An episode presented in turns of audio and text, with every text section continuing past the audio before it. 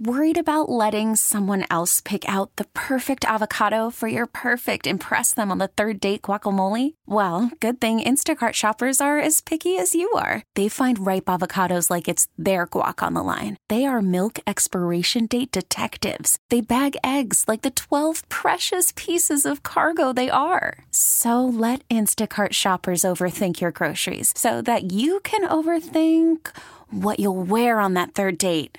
Download the Instacart app to get free delivery on your first three orders while supplies last. Minimum $10 per order, additional term supply. Baseball is in full swing. NBA playoffs are heating up, and your NFL team is gearing up for training camp. Listen to the latest on the teams you love here on the Audacy app. The biggest sports radio stations in the country, providing unrivaled local coverage of their teams, all in one place. Exclusive interviews with players, coaches, and team executives, streaming live and always available on demand.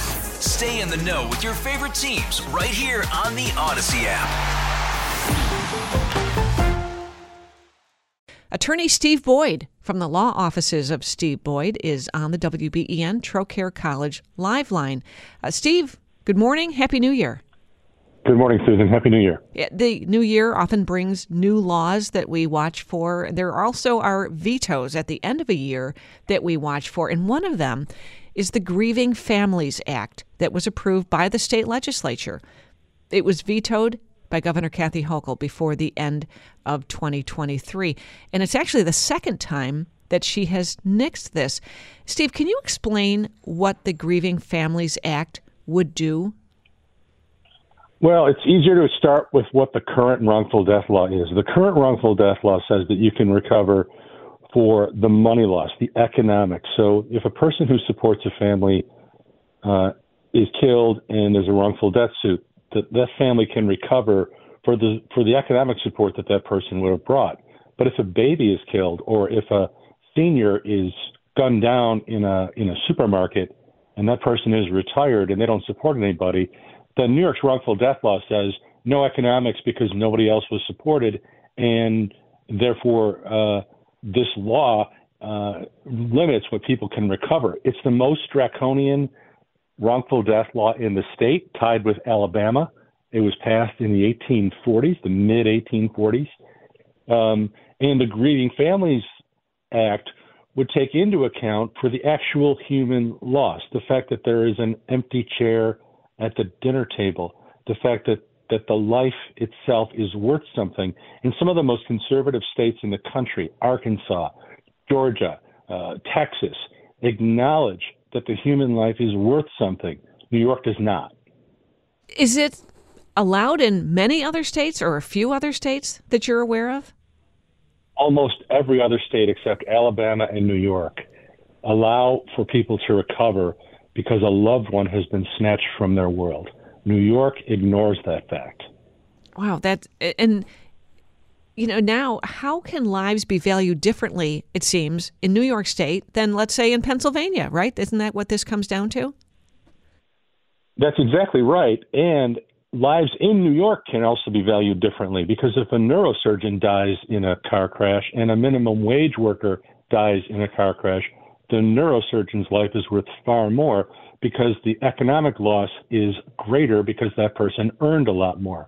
So there's a complete inequity in this and actually, Governor Hochul met with uh, groups that were trying to pass the Grieving Families Act early on as a governor, and she actually helped strategize how to get it passed. And then something happened to cause her to veto this twice. So it, it seems that you know the insurance lobby does not want this. They will claim that insurance rates will go up. Fact is, with the oldest and worst wrongful death law, New Yorkers are already paying incredible insurance rates, more than most states. So that is a red herring, but it's a powerful lobby. But I'm thinking back to May of 2022, the Tops shooting, the 10 lives that were lost there. A lot of them were seniors, uh, elderly people, and that means that there are no emotional damages for their loved ones. That's exactly right, and and it's a complete betrayal of those families. Um, there was a, a limousine crash where I think 20 people were killed downstate, but they were mostly kids. They didn't support anybody. Complete betrayal of those families. It's awful. Are you aware of any attempt to bring this back to the legislature to try again, to maybe even override the veto? Well, I'm told that the reason she overrides these at the end of the year is because a 2024 legislature can't override a 2023 legislature's bill. So for it to come back, the 2024 legislature would have to pass it again. But they've passed it twice with overwhelming support from both sides. Okay. Well, Steve, thanks for explaining that to us. We really appreciate it. Thank you, Susan.